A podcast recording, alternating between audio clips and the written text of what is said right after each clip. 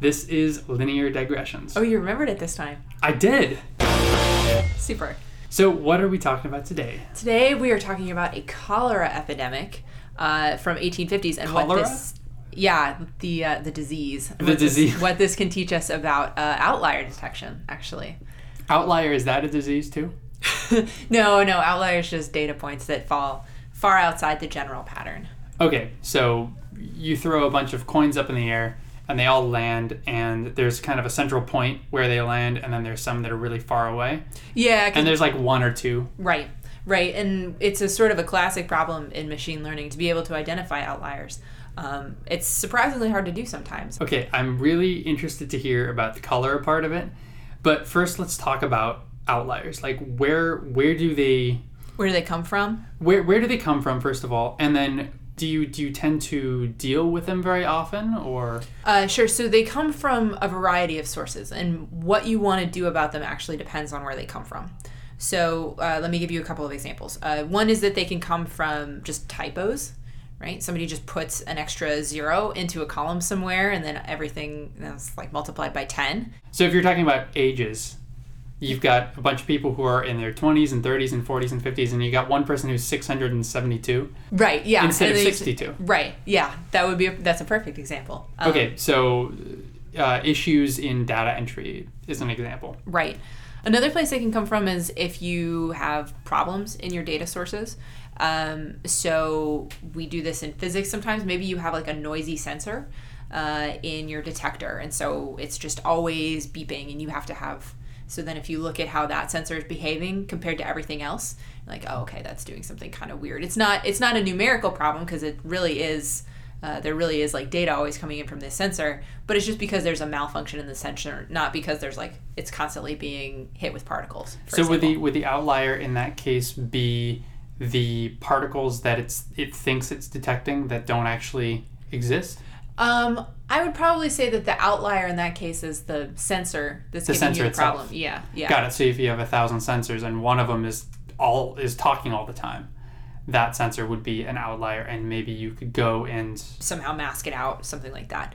Um, so those are two types of what I think are very not very interesting outliers. They're outliers that you just want to clean away because if you look at them, you start to get confused. Um, they don't tell you anything interesting. But there's another type of outlier which happens when something very interesting and weird is going on, and that propagates through to the data.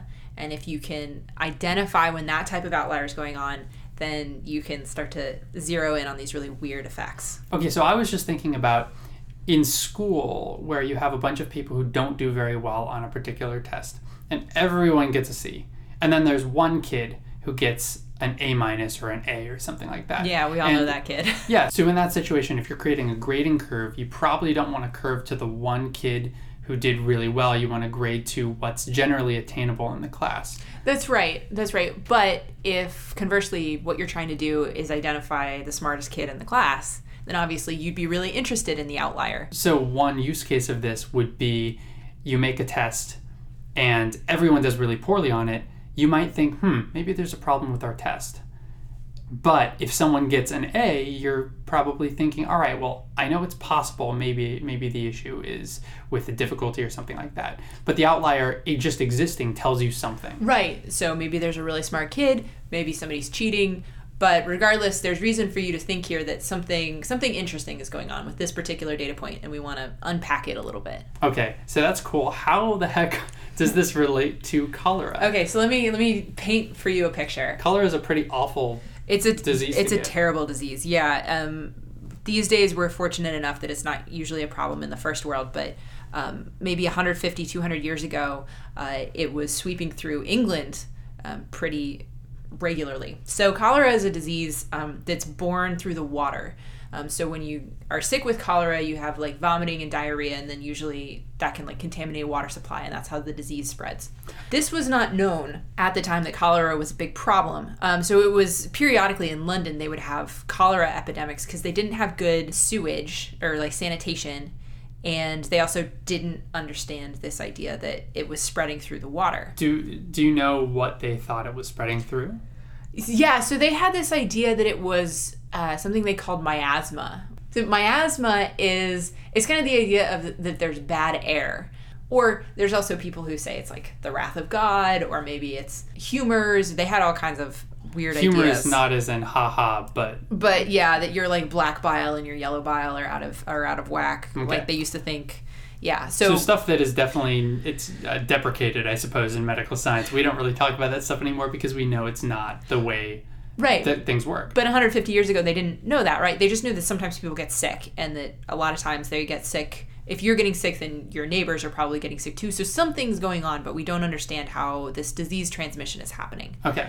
And probably the kinds of people who would be sharing air would also be sharing water too, right? Right. If you're in close proximity to somebody, you're probably on the same water supply and you're probably breathing similar air. Right, and so that was why air sort of made sense because you would see the the neighbors would get sick, and then um, you would get sick as well. Um, so so yeah, you can understand why uh, maybe they thought this, but nonetheless, uh, they were wrong.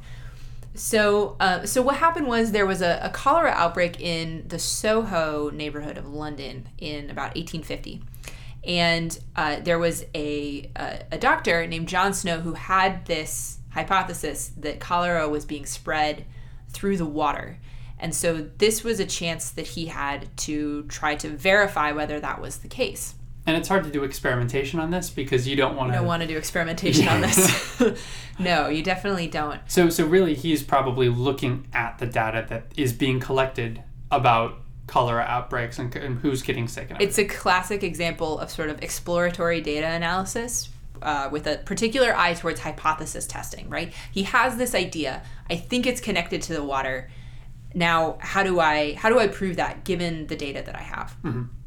So, um, so what he did was he made a map for himself of where geographically all of the deaths were occurring, and there started to be some patterns that were emerging. Um, they were definitely centered around a particular part of the neighborhood, um, and you can see this map today. It's it's pretty amazing.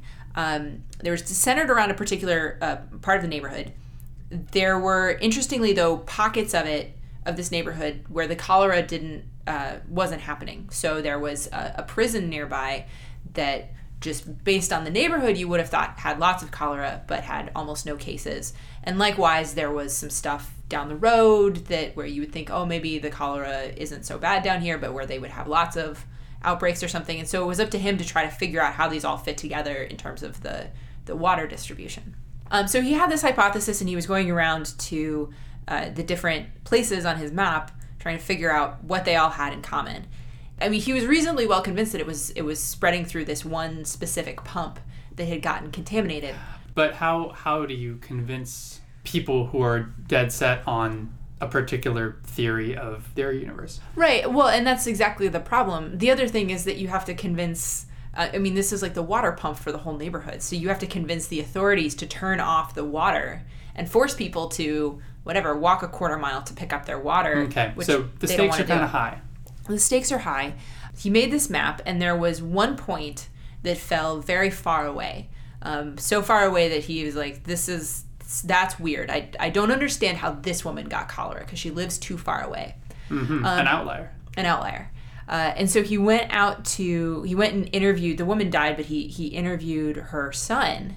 He was trying to figure out what the connection was from this woman to the neighborhood. So was she or in the neighborhood or like what what's the deal there? What did he find out? She used to live in the neighborhood. She didn't anymore, but she liked the flavor of the water from this particular pump, which her son knew. And so he her son was able to give him the piece of information. Oh yeah, she had a visitor on the day of the col- that the cholera outbreak started and her visitor brought with him some bottles of water from this pump that she had specially like hand delivered to her, right? Um, and that's it. and with that piece of evidence, he was able to convince the authorities uh, to go like break the handle off the pump. And as soon as they stopped this particular pump, everything everything settled down. Oh, that's insane. Yeah, And I mean, additionally, that kind of revolutionizes the way medical science was th- thinking about disease transmission. it was a really amazing case of yeah that we had the right just the right data set in the hands of exactly the person who knew how to identify it and i think it really um, i mean at the time there was still a lot of resistance to the idea but today it's really held up as one of the the founding examples of sort of the germ theory of of disease So, I guess in closing, outliers aren't necessarily something that you always want to filter out. Sometimes there is actually something to learn from them. Sometimes the outliers are the most interesting. Yeah. Oh, I love that. Linear Digressions is a podcast about data science and machine learning, produced and recorded in the studios of Udacity, a company dedicated to education.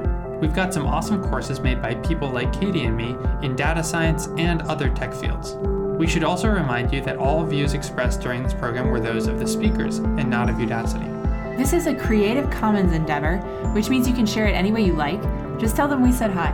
To find out more about this or any other episode of Linear Digressions, go to lineardigressions.com. And if you don't mind, leave us a review on iTunes so other people get to listen to this content too.